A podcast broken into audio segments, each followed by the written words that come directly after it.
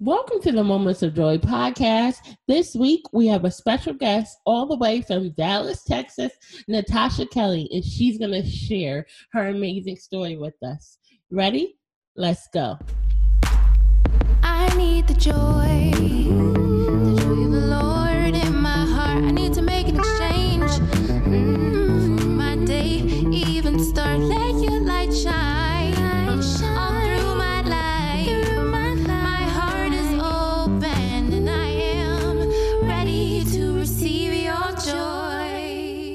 Welcome to the Moments of Joy podcast.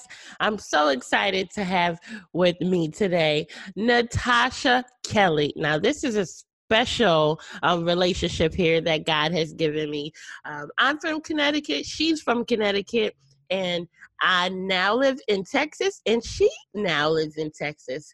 Um, from Connecticut, but now hailing from the Dallas area in Texas, Natasha Kelly. Welcome to the Moments of Joy podcast. Thank you for having me, Camille. I so appreciate this opportunity to come on and share. Yes, you're welcome. We're going to have a lot of fun today.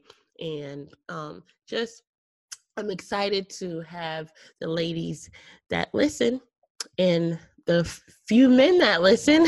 I'm excited to have them hear your story this morning. So I, I start every guest that we have off in our um in their childhood so that we could get a full picture of the glory of God in your life. So can you just start us off to um your earliest recollection and and how you grew up as a child? I was born in Norwalk, Connecticut, and raised on Orchard Street with my mom and dad. They were married, and when I was about five years old, we moved to Stamford, Connecticut. And I was raised in Stamford through my elementary years from five years old to 13. My parents, they loved me. I have two older brothers. Um, one, one, first of all, I'm 37 years old now, and I have a middle middle brother who is 38, and I have an eldest brother who is 47, which is actually my stepbrother. We have the same mother, but not the same father. So just to give a little backdrop of my family. And so when we were raised in Stamford from five years old um, until I was 13 years old, my father and mother um, had domestic violence um, in our family. My father was an alcoholic and he would physically abuse my mother and he will also physically abuse my eldest brother. And so that went on from the time I was told from when I was born up until I was seven years old. And finally, my mom decided it was time to divorce my father, and thank God she survived that physical abuse. So she divorced him, and but after she got a divorce when I was seven, she ended up having a nervous breakdown Mm. ended up going into a mental institution. So during that time that she went into the mental institution, my father, who was actually homeless, sleeping in his car outside of our house. I, we grew up in Stamford um, on Connecticut Avenue, call it Con Ave. Um, he was able to go to court and get custody of me and my middle brother, and and he took us in. And my eldest brother went back to Norwalk to live with my mom's sisters.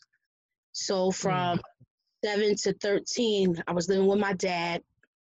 And when he got custody of us, we actually were still homeless, but we went to stay in the shelter in Stamford. And so my father was able to get everything. Um, a single mom will be able to get housing and um, all the benefits of uh, Medicaid and stuff like that. So he took custody of me and my middle brother, and we were raised in Stamford from um, seven to 13. And so my father, um, he ended up cleaning his life up. He ended up st- stopped drinking alcohol when he was taking care of us.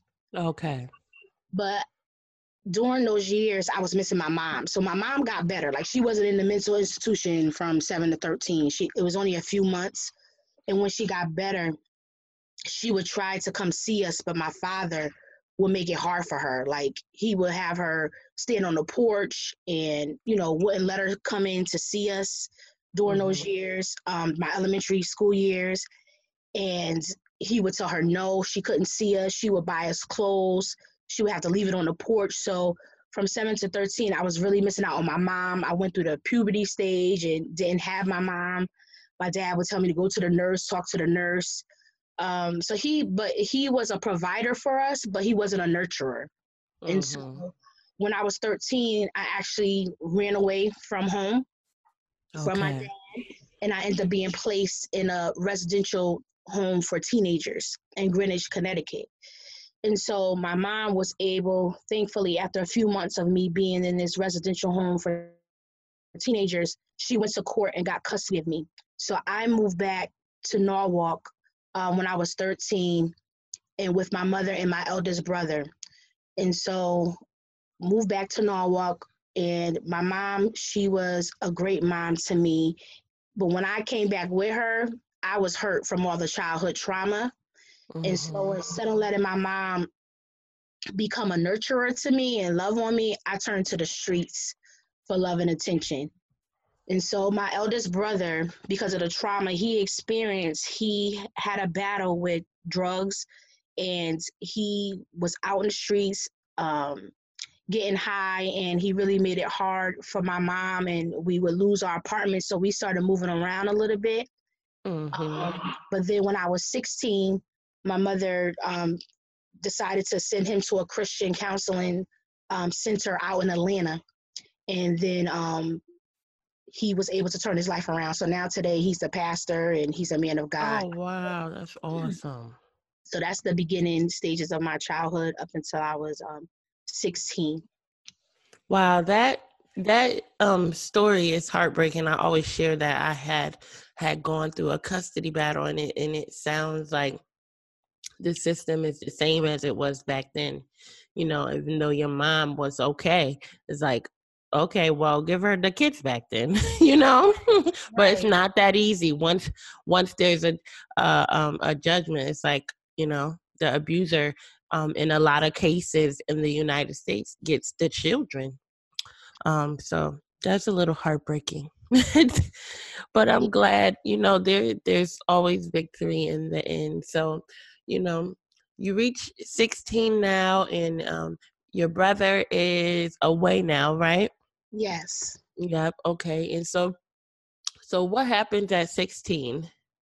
So 16, life got really real for me. Um, as I stated, um, my mother tried to be nurturing to me, but I really wasn't trying to hear it. I was in that Mhm. rebellious teenager mode where, because of what I experienced, I didn't want to hear anything from my family. And so the good thing about it was, although I turned to the streets um, at 16, I started getting high, smoking weed. I started drinking alcohol. I started um, just hanging out all night with the local drug dealers. My friends were the drug dealers, and or the girlfriends of the drug dealers, the cousins of the drug dealers.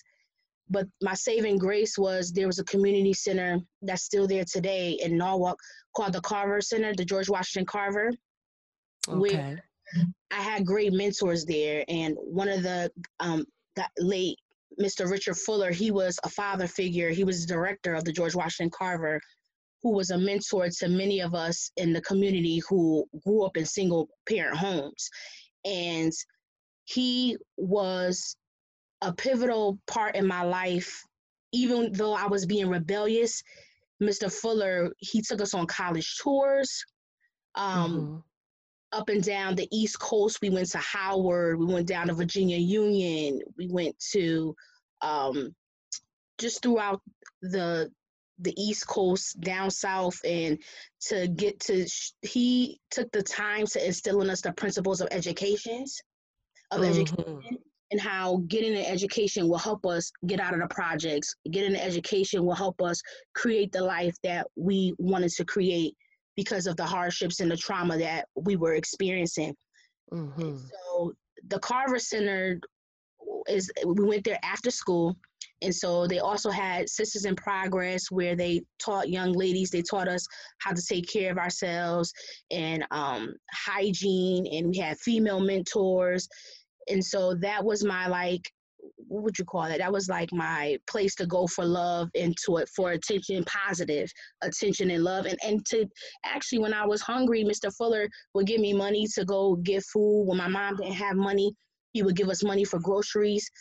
And so That's beautiful. yeah, that that was my um saving place in the community. But Mhm. I still would be rebellious in the streets. And so I would hang out all night. And when I was Mhm. 16, um, I decided to actually lose my virginity to this guy, to this young man that I thought really likes me, cared.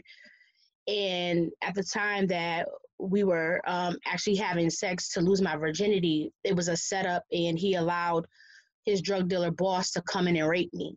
And Oh so my goodness. that happened to me the first time I lost my virginity Oh my god! I was years old. And after that, yeah, that was that was that was and you know it's so funny. I just recently shared that. I hadn't shared that. I'm 37. I haven't shared that with anyone for years. So recently I um I have a new spiritual mom that I'm working with and um I actually released that to her and so I'm finally free from that. After, hmm um Yeah, you know, one of the things that I realized, um, especially just with myself and talking on this platform, you know, I I realized that there's a lot of shame that we we hold um, from what we went through. Although it was not your fault, you know, although this was a situation that you could not prevent, um, we we still carry the shame associated with it. That if we share, you know, somebody's gonna judge us or you know it too many questions will be asked or you know Right. you Right. know uh-huh Yeah. so so i understand that shame and i'm happy that you are unashamed as our friend sana latrice would say to Sana, definitely yes a gem in the It- kingdom. uh-huh in these unashamed streets, and it's yes and you're right. It's it's time for us to really talk about what happened to us, and even um being 37 years old. You know, I grew up in the church. Even through all the trauma, what's crazy is my mother and father kept me in church, and so God has always been my saving grace as well. Um, Mhm. but you didn't hear the mothers. It's still to this day. It's not enough mothers in the church who've been raped, who've been physically abused, who who've who's who've maybe even been promiscuous. They're not talking about it Mhm. to us, to this millennial Mhm. generation. They're not talking about it enough. There, I know there's some out there that are, are, but it's not enough where it's making change for more outcries to come out. Like this happened to me, and I don't have absolutely and I don't have to stay this way. Absolutely. I think that um, it annoys that generation that we talk so much because I, I had somebody inbox me that, to say, um, you know, oh, just enjoy your your husband and your new baby. Like, just enjoy your new life. Like, I like, you know, you don't have to um continue to talk about what you've been through. No, the devil is a liar. Yes, I do. I need Right. y'all somebody to be free. You know, Right. So I think they have come from the generation where they will just put it all together and be like, honey, this is the package now. Don't worry about what it was. right. or they want to sweep it under the rug, as my spiritual mom would say. Yeah. You know, back in the day, or or how they used to tell us what goes on in my house stays in my house. Absolutely. That's the problem where we need to allow space and opportunities for children, for um, adults now to be able to tell what happened to them. That's how you get Mhm. free from trauma. That's how you break generational curses. and- Mhm. I just graduated with my master's degree um, in May, and I was able to do clinical uh, group run clinical groups with five to seven year olds, and you could they, they even five to seven year olds have trauma, and I was dealing with children talking about they want to kill themselves and things of that sort, Mhm. and. It's really real out here, and we cannot Mhm. continue to, to have closed mouths and not help people get healed, you know. And so I went because when I went through that at 16, I didn't share with anybody. I felt, um, first of all, I felt betrayed. I felt ashamed. I couldn't believe that I thought this, you know, this guy was feeling me, but actually I was in the wrong place. And Mm-hmm. it ends up being a setup where, you know, he allowed the his boss to come in and rape me and the guy didn't get off me until he looked in my eyes and then that's when he got off me. You know what I mean? And so Yeah. and after that, that created more trauma for me because then I became promiscuous Right. in the streets. And, Mhm. you know, it really wasn't until I got pregnant with my daughter, you know, at 22 that I, that I, I changed my life around. And so, but at 18, here's where life got even more um, traumatic for me. My mother died um, Oh of cancer. goodness. Of. Oh no. Mm-hmm. And she died two months before I finished high school. Mm. So and so we moved and so for my middle school and high school years we were in Norwalk, but my senior year we moved to Bridgeport, Connecticut and I graduated from Harding High School. Okay. And it was just my mother and I in an apartment living there. And so it was it was cheaper for her to to finish raising me up in Bridgeport. Mm-hmm. She passed away two months before I finished high school and I was left with an apartment, left to take care of myself because my father, he was still alive at the time, but he was so mad that I left and ran away at 13, he turned his back on me. Mm. Okay. Yeah, so he he wouldn't take me in. Mm. So Wow. yeah. Yeah. Wow. And when she passed away, I ended up moving to Washington D.C. to go to hair school. So I had to make a Either you're going to stay here in Connecticut, continue to get high, continue to be in the streets, or you're going to take an opportunity. Because one of my friends from high school, her mom um, was a hairdresser in Connecticut, and she was like, you know, my daughter is getting ready go to Dudley Beauty College in Washington D.C. Why don't you go to hair school? You know how back in the day, um, if you played with your friends, we would do each other's perms, we would do each other's Yes. nails, and so I was like, all right, well, you know, I have I got a few skills, you know, Mhm. okay, I'll go. And so I moved to DC 2003, moved to Washington, DC, and we had our own apartment. Our school was in DC, but we were living in Maryland. We had- Okay. Two bedroom apartment. We were going to school, hair school from 8:30 to 5, and then we worked at McDonald's from 5:30 to 12 at night. And so- Wow. Yeah. So for me, and I went out there with no family but just my friend. So Mm-hmm. it was I had for me it became survival of the fittest. or you gonna sink or you gonna swim. And so, but for my friend who went out there, she was sheltered, grown. up. She went buck wild when we got the. Already had that that buck wild life in Connecticut. And so when, right. when my mother died, you know, I knew I had to take care of myself, and I knew working at McDonald's was going first of all keep a roof over my head because I had nowhere to go. There was no one coming to say, Tasha, you can stay with me. Right. she went buck wild, ended up leaving me stuck with the apartment, dropping out of hair school, and catch this Camille. Her mom, like when my mom died, I had received five thousand dollars for my mother's death, and I had to end up paying fifteen hundred dollars um, towards my mother's funeral. So I had about thirty five hundred dollars left, and I gave it to the mom to hold for me because the deal was Mhm. here's here's what's crazy how divinely God works. The deal was after we finished here school in Washington D.C., we were all gonna move to Texas Wow. And open up a hair salon and start over. So everybody Okay. everybody was gonna move, and that was gonna be my startup money. But when she when the girl ended up going buck wild, she stopped going to school. She she moved out with a guy she barely knew in DC and left me stuck with the apartment. So I ended up having to call her parents like, listen, the rent due and homegirl not here. She- Right. she left me. Do you know her mom came and got her, came and got her stuff out of the apartment. and they- Mm. They left back to Connecticut and left me for dead. Stopped Mm, answering, mm, mm. didn't give me their money. Oh my goodness. So another traumatic experience. Oh my gosh. Yes, happened. Real talk. So Mm-mm. after that, I don't know if you know. Let me know when you want to interject. But uh, after that, I you became keep going. You share. This is good. This is good. Yes. real, it's yeah, it's real. They I, there are more survivors out here like me, and I know there is, Mhm. and raising themselves, and I want more people to come forth and start sharing their stories. But this is this really happened, and so when her when the girl left. I ended up having to let another person move in with me. I let a lady from my hair school move in with me.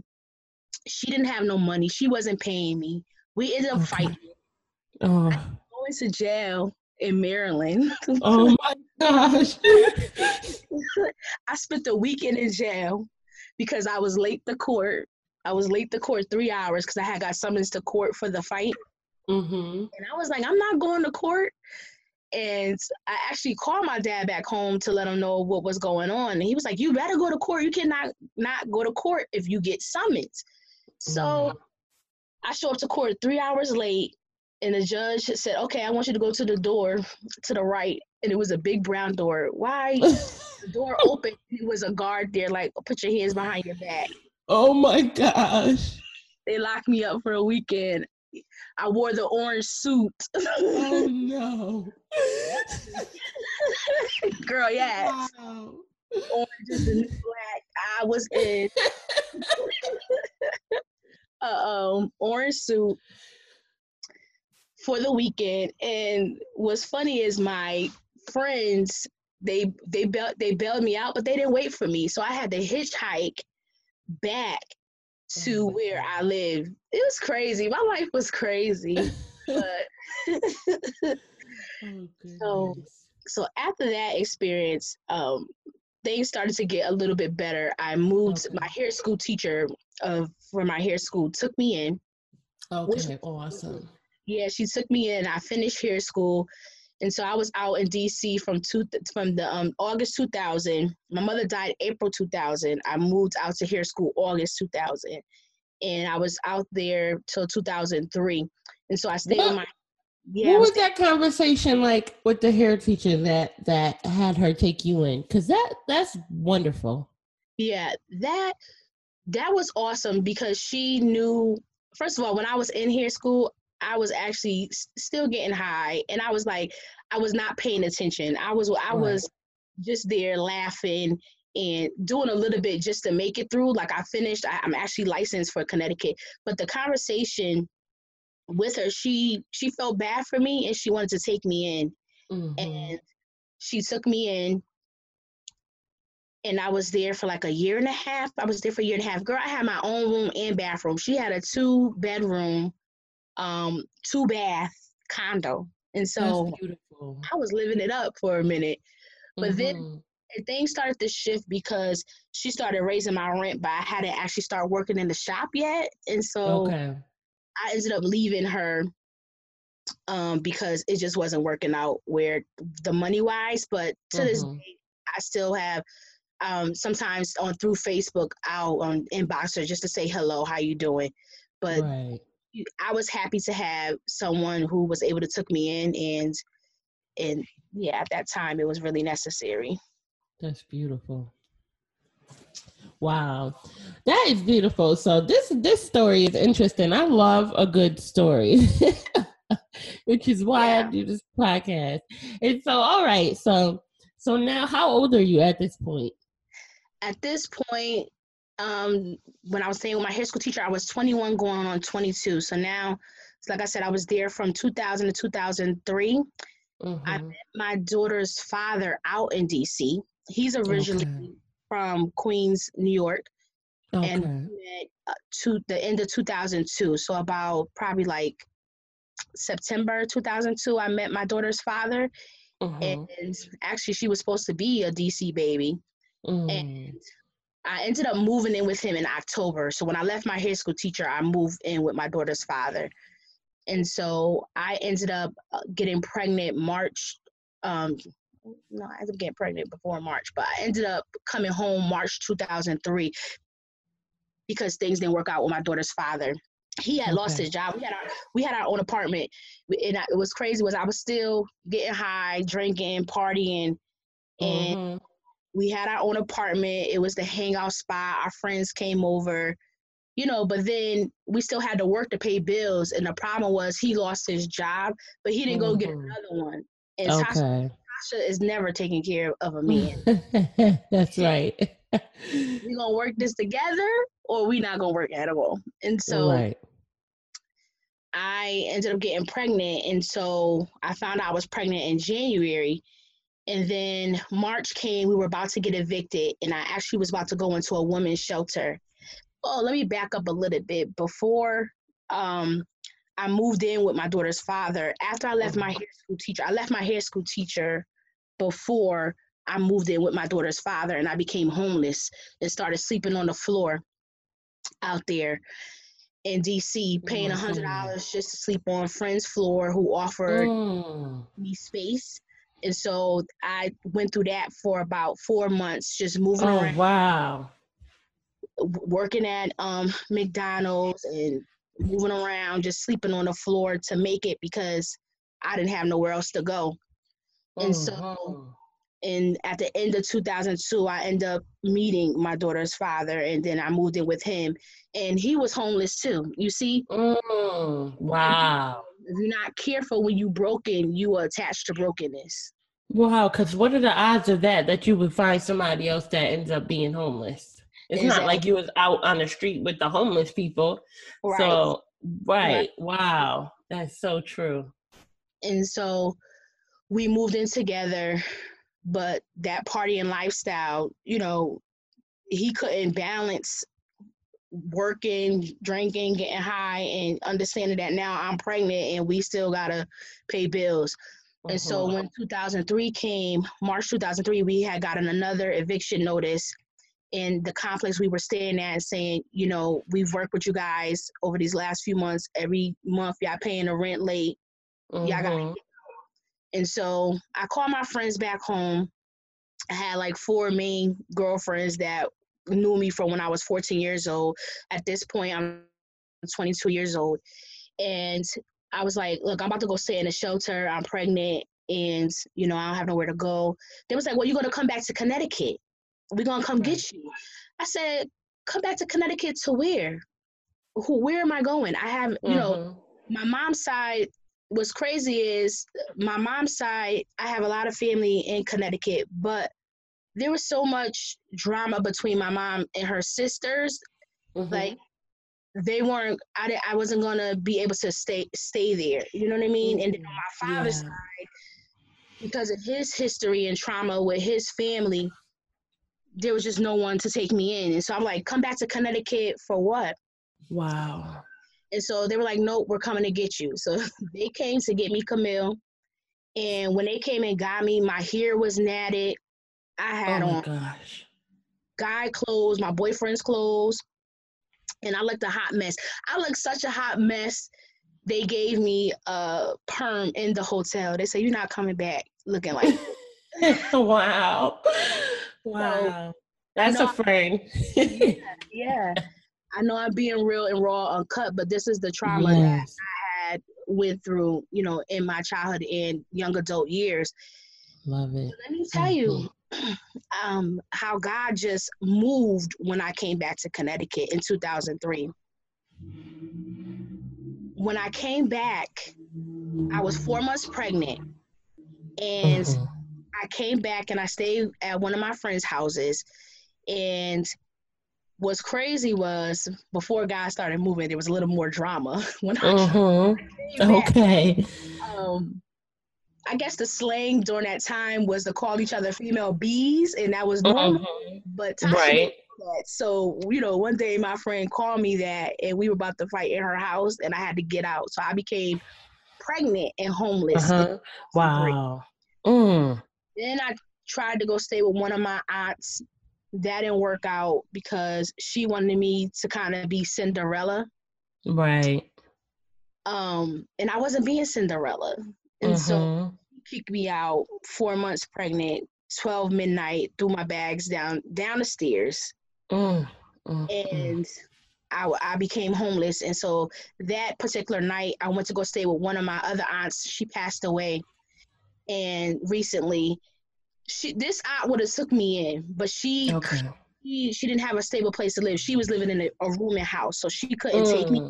That would have been the aunt. You know, you always got that one auntie that's that's gonna be down for you, um, no matter what's going on. And she would have took me in, but she wasn't able to.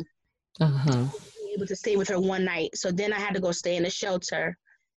Then um, one of my other friends who came to get me from Maryland, she took me in, but her husband didn't want me to stay there. So Right. after got and then when I first of all when I came home, right when I came home in March, I got a job at Walmart. I started putting applications in at for housing. So I did my due diligence with that. But I just didn't have a steady place to live while I was waiting for those things for my housing to come through. But so after I experienced that last um kick out from my um friend's husband, I um was taken in by a missionary in my church who knew me from when I was 14 years old.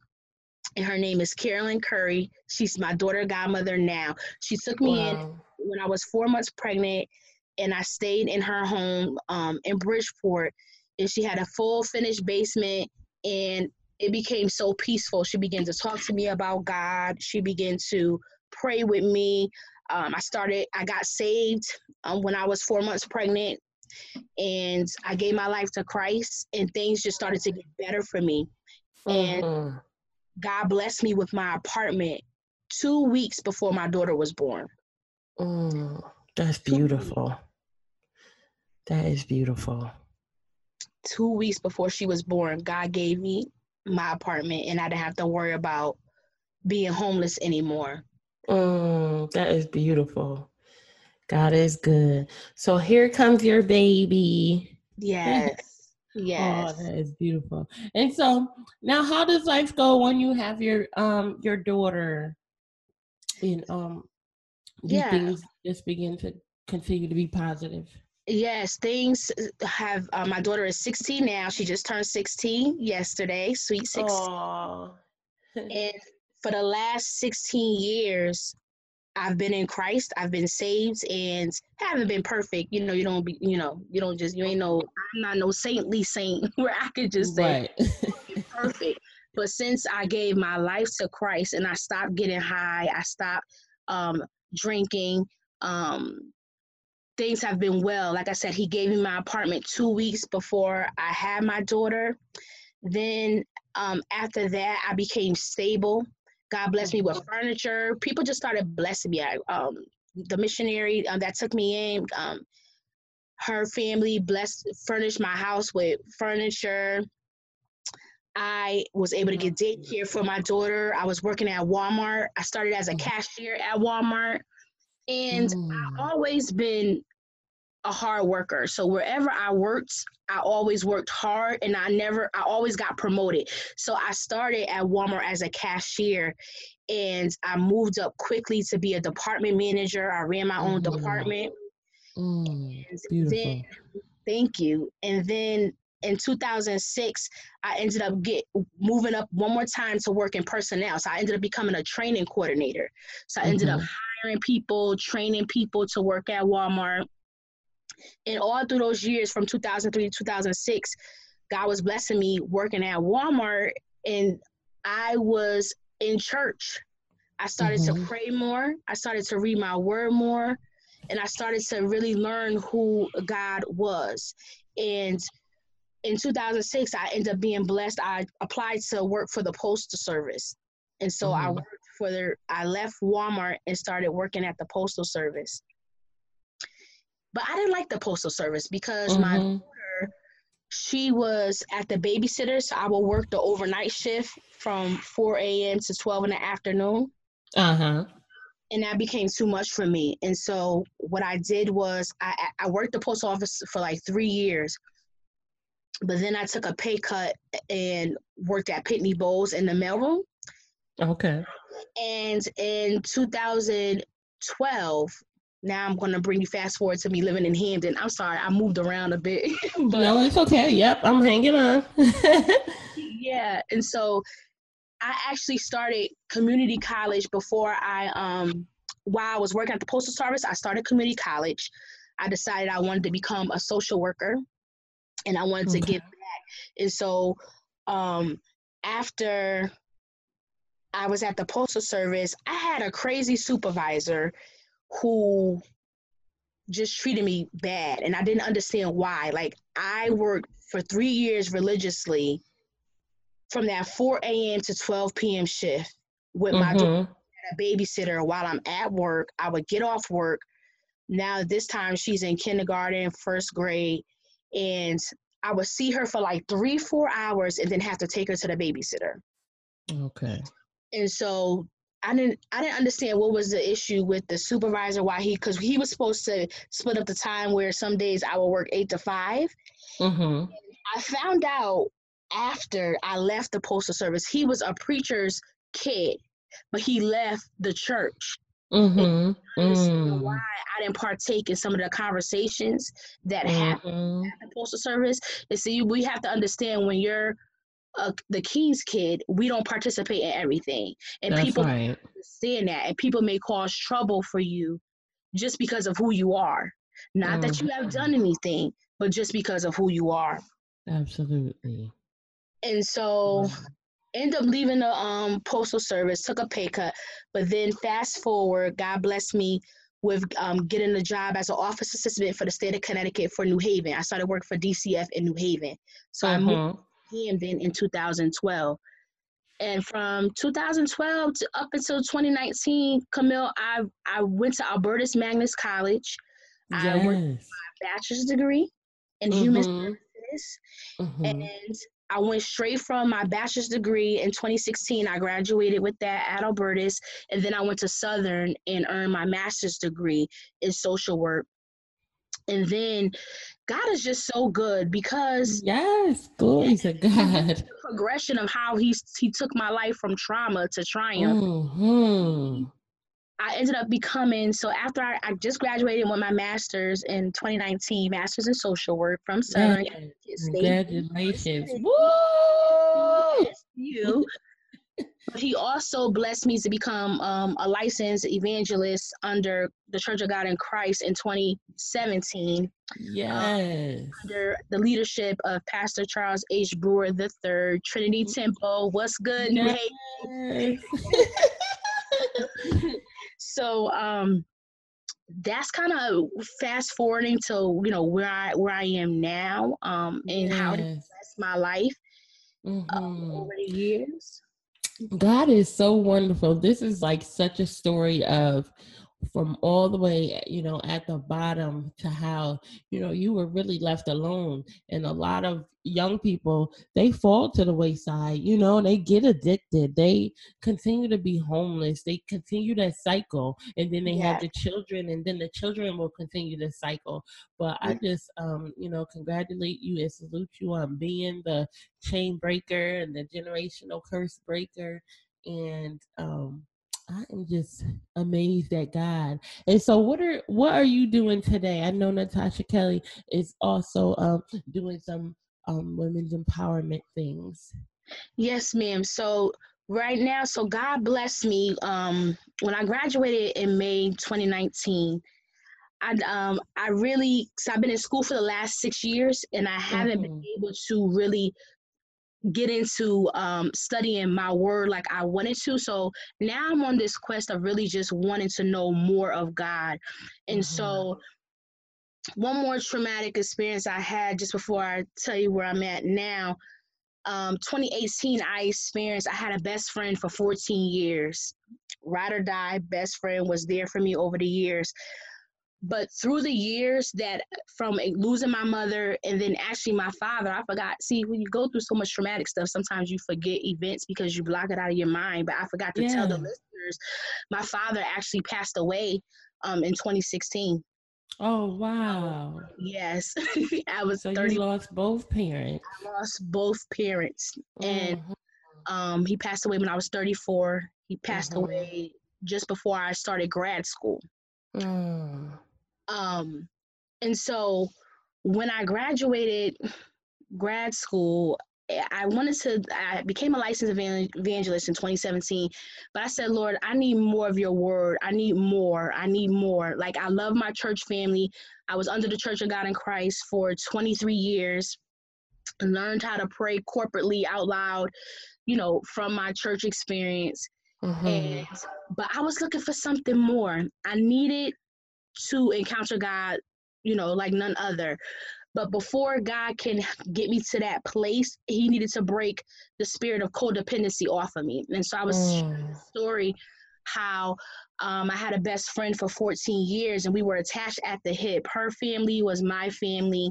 Um, you know, I would go over to her house for Thanksgiving, Christmas. She would come with me to my family's house um, for holidays. And um, we were just best friends, like sisters. But I was unhealthily attaching myself to her and not really dealing with the trauma that I had experienced from Mm, my from grieving from even grieving my mother.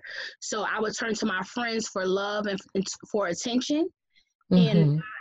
turn to God as my source.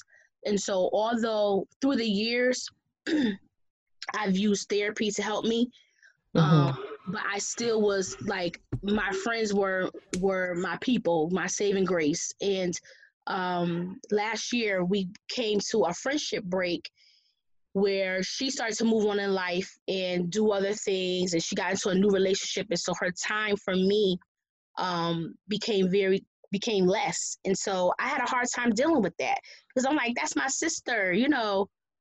I want to be with my sister. Like we used to talk Mhm. From talking every day to talking less because somebody's in a new relationship. And so I went through, it came to a head March of 2018.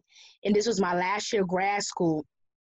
I went into depression where I would go to work, I would take care of my daughter, make sure she eat, take her to her basketball, do all those things. But then I would come home and I would um, turn the lights off and just be broken And I- Mm. and I would let the things that has happened to me over the years just replay over in my head, replay over in my head. Uh-huh. It wasn't until the summertime of 2018 where I was getting ready to fail out of grad school. And my professor, he said, Natasha, you about to fail this class. Like, what's going on? Like, Mhm. you are not going to graduate with your cohort if you don't get it together. Mhm. Honey, if that didn't wake me up, it woke me up because Mm. oh no, I didn't come this far not to finish. And so I began praying, I began fasting and crying out. And so I began um, putting positive scriptures off all around my room. And then I Mhm. also came across the book by Pastor Touré Roberts, Wholeness. And let me Mhm. tell you, that Wow. book. Have you ever have you have you had a chance to read that book yet? Wholeness. No, I haven't even heard of it. Okay, I want anyone, anyone who listens to this podcast, if you ever experience anything traumatic, to get the book Wholeness because Mhm. he talks about how he had to go back in his childhood and find out where the crack came that Mm. tarnished his way of positive thinking.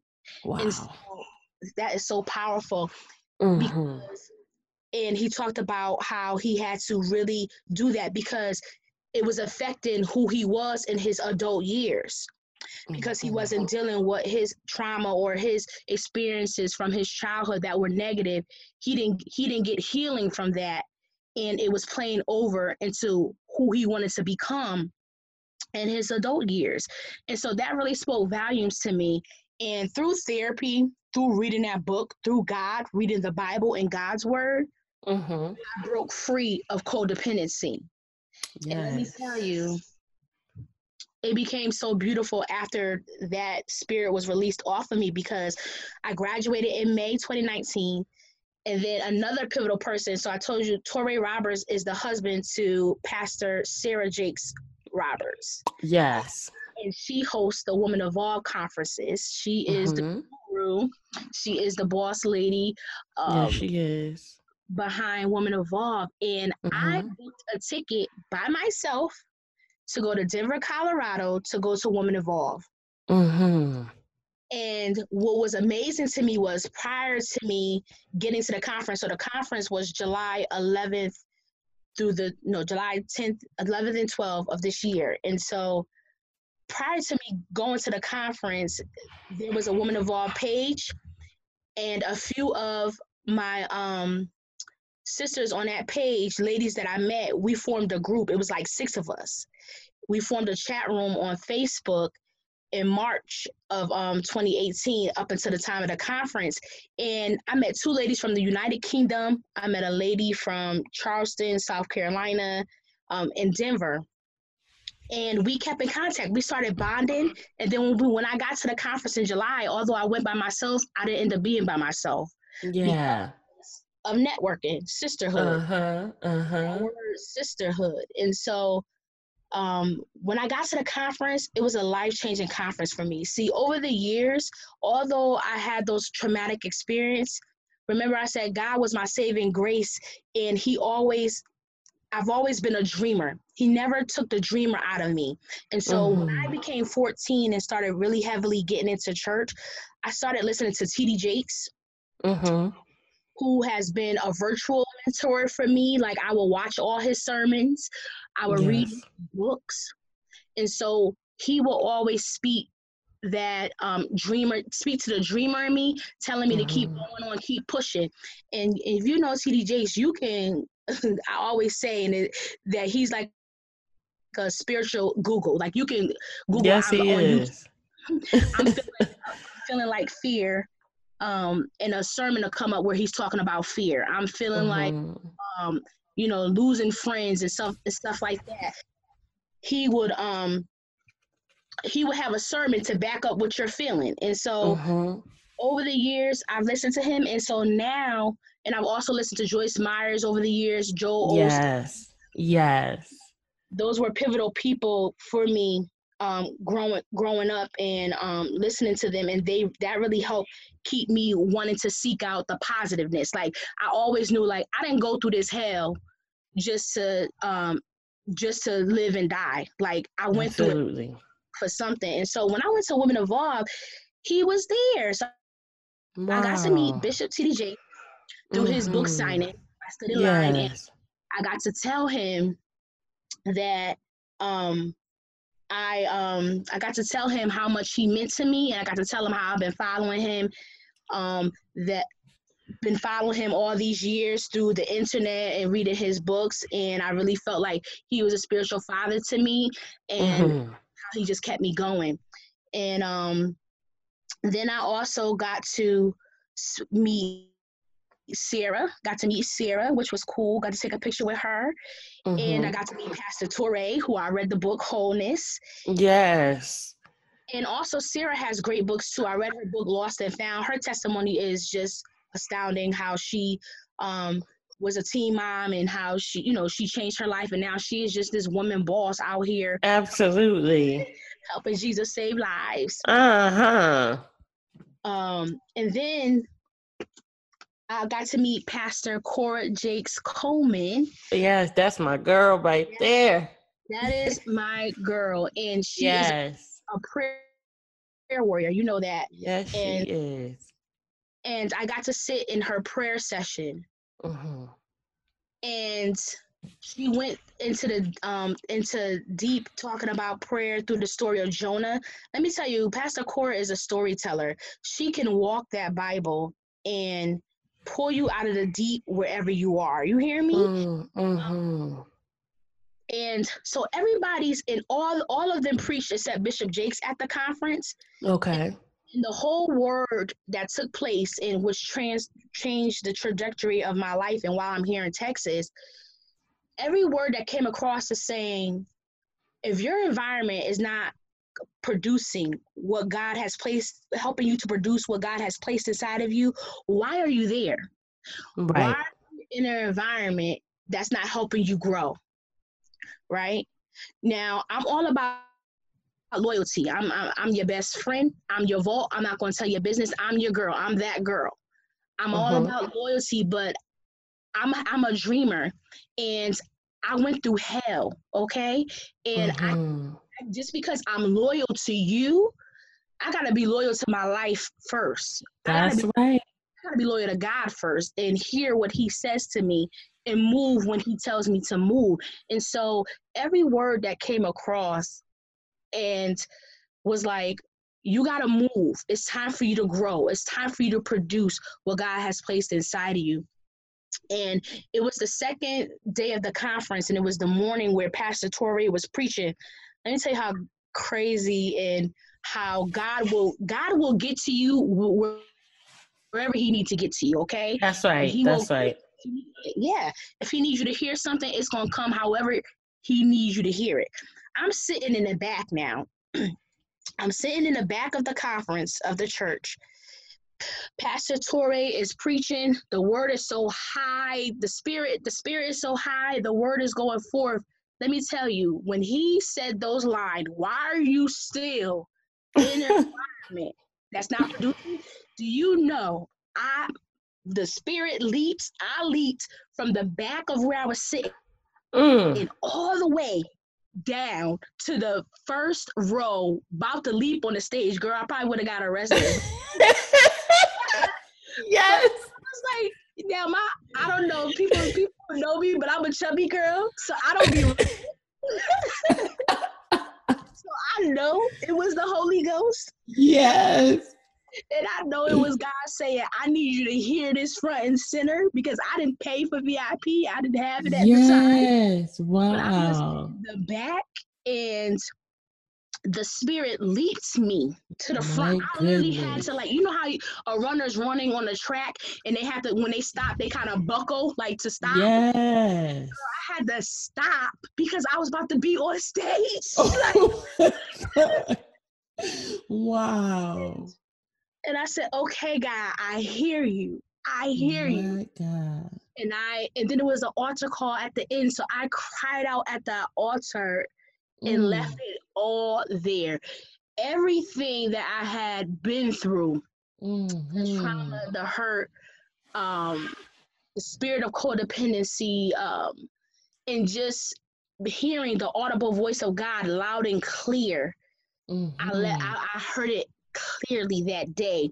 And so that changed my life. And when I came back home from that conference, and so let me fast forward back to the prayer session um, and with Cora Jakes and how she um, profoundly um, talked about prayer and the importance of it and the essence of it and how it's necessary. That changed my life as well. And I got to meet her afterwards and um, we connected. And today she's my spiritual mom. Mm-hmm. Crazy. God bless me. Let me tell you how God folded that this. That is beautiful. When I when I came back home from the conference, July um, 14th, July 17th, J- July 15th, it was time for Holy Convocation for COGIC. And when I walked in my church, my spirit just said, it like just shut down. And it was not not nothing against the people so i want the listeners to know because i know there's going to be my COGIC friends that's listening. Absolutely. I, I love COGIC i love the church of god in christ y'all my people but you, you the organization can't be can't um, keep you from what god has for you you know what i'm saying that's right yeah there's no loyalty you you got to go where the lord says yeah and so mm-hmm when I came back from the conference and it was Holy Convocation in my spirit, you know, it was just like, okay, it's time to go. I said, mm-hmm. okay, God, I know it's time to go. And so I began um, on the 17th of July, so this is three days later, going on Texas, the state of Texas website, applying for jobs. I applied for two jobs mm. to become a social worker here for the state of Texas. And let me tell you, I applied July 17th. I got an email back July 18th said, Natasha, you qualified for this job. Please continue on with steps one and two, which is preliminary questions. Did steps one and two? They say you qualify, you pass steps one and two. Please go on to the test taken for steps three and four. Past steps three and four, got a call two weeks later, said, Can you please come here for an interview? So I'm like, wait, I'm in Connecticut. Do they know I'm in Connecticut? Let me call. call them. So I called the lady. I said, "Man, I'm in Connecticut. Can we do a Zoom? Can we do the internet via, you know, the computer?" She said, "No, we do our interviews in person." So I ended up flying here to Texas with my daughter. Mm-hmm. August 8th through the 11th. My interview was on the 9th. Had my interview, got hired the same day. Mm-mm-mm. So now I'm researching top schools for education and basketball because that's my daughter's thing. And the safest areas. So I find the safest Mm. To live. So we were looking around for apartments, things of that sort. So when I got the job, Camille, I was like, I'm not moving to Texas. Like and I chose Texas because everybody like, well, why Texas? Because Bishop Jakes is here. My- yes. Father virtually Yes. over the years who's been speaking to me from when I was a child is here. Absolutely. hmm And I said, because when I when I said, okay, God, you're saying it's time to leave COGIC, I said, well, where are you sending me? My and this is where he, this is where he's sending me. And so Glory to God. and so I got the job here and we moved literally September 14th. So I've been here a month. Everything Yes. went that and God did it. Let me tell you, God, God, when He does it, it just lays Yes. out for you, Camille. Yes. Got the job the same day I interviewed. hmm I went back and forth from my spirit, like, I'm not moving here. I'm not moving here. But then I said, well, let me just look at apartments. I said, well, I can't really look for nice apartments because I just went through bankruptcy. Because I have a, hou- I have a house in Connecticut that I um was that I needed to go through bankruptcy for foreclosure. And Yeah. I did a bankruptcy to remove me on that debt and just to start Mhm. over. So I said, how am I Mhm. gonna get an apartment Yes. when I just went through bankruptcy in July? And here Mhm. am by September. Wow. It's not gonna work out. Do you know Yeah. I live in a gated community here in Texas? My God. Come on. My God. Missouri, I live in Grand- Yes. my daughter's school is across the street, across the highway. We can see the school from our house, from our And Grand apartment. Prairie is not no um urban area. No, we right on the Mansfield line. You know what it is. Yes, absolutely. We live in a gated community with a pool, with Yes. um, a common area where Beautiful. guests can come over. It's nice, okay? Mhm. It's safe, and that's what I was looking for. Safe. And I said the pool, not to brag, but let me tell you, the pool. I said the pool because my house that I bought three years ago in Connecticut had a pool, and the people Mm. told me it was up and running when I bought the house, but it was rotted, so we didn't even get to use the pool. Oh so- my goodness. Gave me a pool that I don't even have to clean. Okay. That's right. Okay, a resort style. Yes, they pick up the trash Mhm. for me outside the door. Yes, honey. I know. You describing where I live. Absolutely. God is good and it's real out here in Texas. It's real. it's really real out here in Texas. It's okay. beautiful. So Tasha, I just thank you for coming on the show. And I want you to, if you have any specific words for anyone that may hear themselves in any part of your story that you described, any young person or anybody that's grown that hasn't received that healing yet or hasn't experienced God turning it around yet, do you have any advice for them or any words of encouragement? Absolutely. Um, I want to tell people, I want to tell, first of all, I want to tell single moms, I want to tell women in general, and also I want to tell any youth who may listen to this po- podcast hey, press on. And I Mhm. say that because we have to press on through life experiences. Everybody life, God gives everybody a life. Everybody has a story. And your story may have been traumatic, but it don't have to stay that way. Mhm. Someone told me, a good friend of mine, Naoki, told me when I was 18, I wrote her a letter back from DC. I was mad that family wasn't really helping me and wasn't there for me, and I was on my own. She put in that letter, life is what you make it. And so Mhm. I want to share with my fellow single moms and anyone who's listening today that, hey, press on. And life Yeah. is what you make it. If you don't like the way your life was in your childhood, I want you to use these things that I use to help me over the years. I use, first of all, I use God, praying, reading my word, but I also use therapy. We can't be mm-hmm. afraid of therapy. I've been in therapy for years, and I mm-hmm. know without a shadow of a doubt, if it wasn't for God and a therapist helping me talk through all the traumatic experiences that I have went through, I wouldn't be here today. Yes. And so I want to share with you that you can press on. You can press on through your trials. You can press on through depression. You don't have to stay in depression, y'all. I had to change my perspective. I had to change the way I look. I kept sometimes we want to have that why me. And and I and listen, it's okay to be there for a moment. Yeah, mm-hmm. cry it out, yell it out. You know what I'm saying? Punch the bag. But at some point or another, that why me has to be like, I don't have to stay here anymore. It's time for me to press on and I can press on through this. I can get out of this depression. And like I said, using therapy, reading God's word, I want you to press through that anger. Like I said, get it out how you need to get it out, but you can't stay there. Because listen, when we keep depression, when we keep anger, when we keep the traumatic experience keep playing over in our head, we're we're hurting our physical bodies right? So we where we cause diabetes, we cause stress, and now we got high blood pressure and all these things. Let me tell y'all something. I'm a I'm a chubby girl, okay? Um, and but because I've used prayer, because I use God, I don't have diabetes. Mm-hmm. Okay. I need to lose some weight, yes, but because I, I keep releasing those stress, that stress off my life, I'm not suffering with anything. And I thank God for that, that He didn't allow physical harm to come to my body. But some of us, everybody's body is different.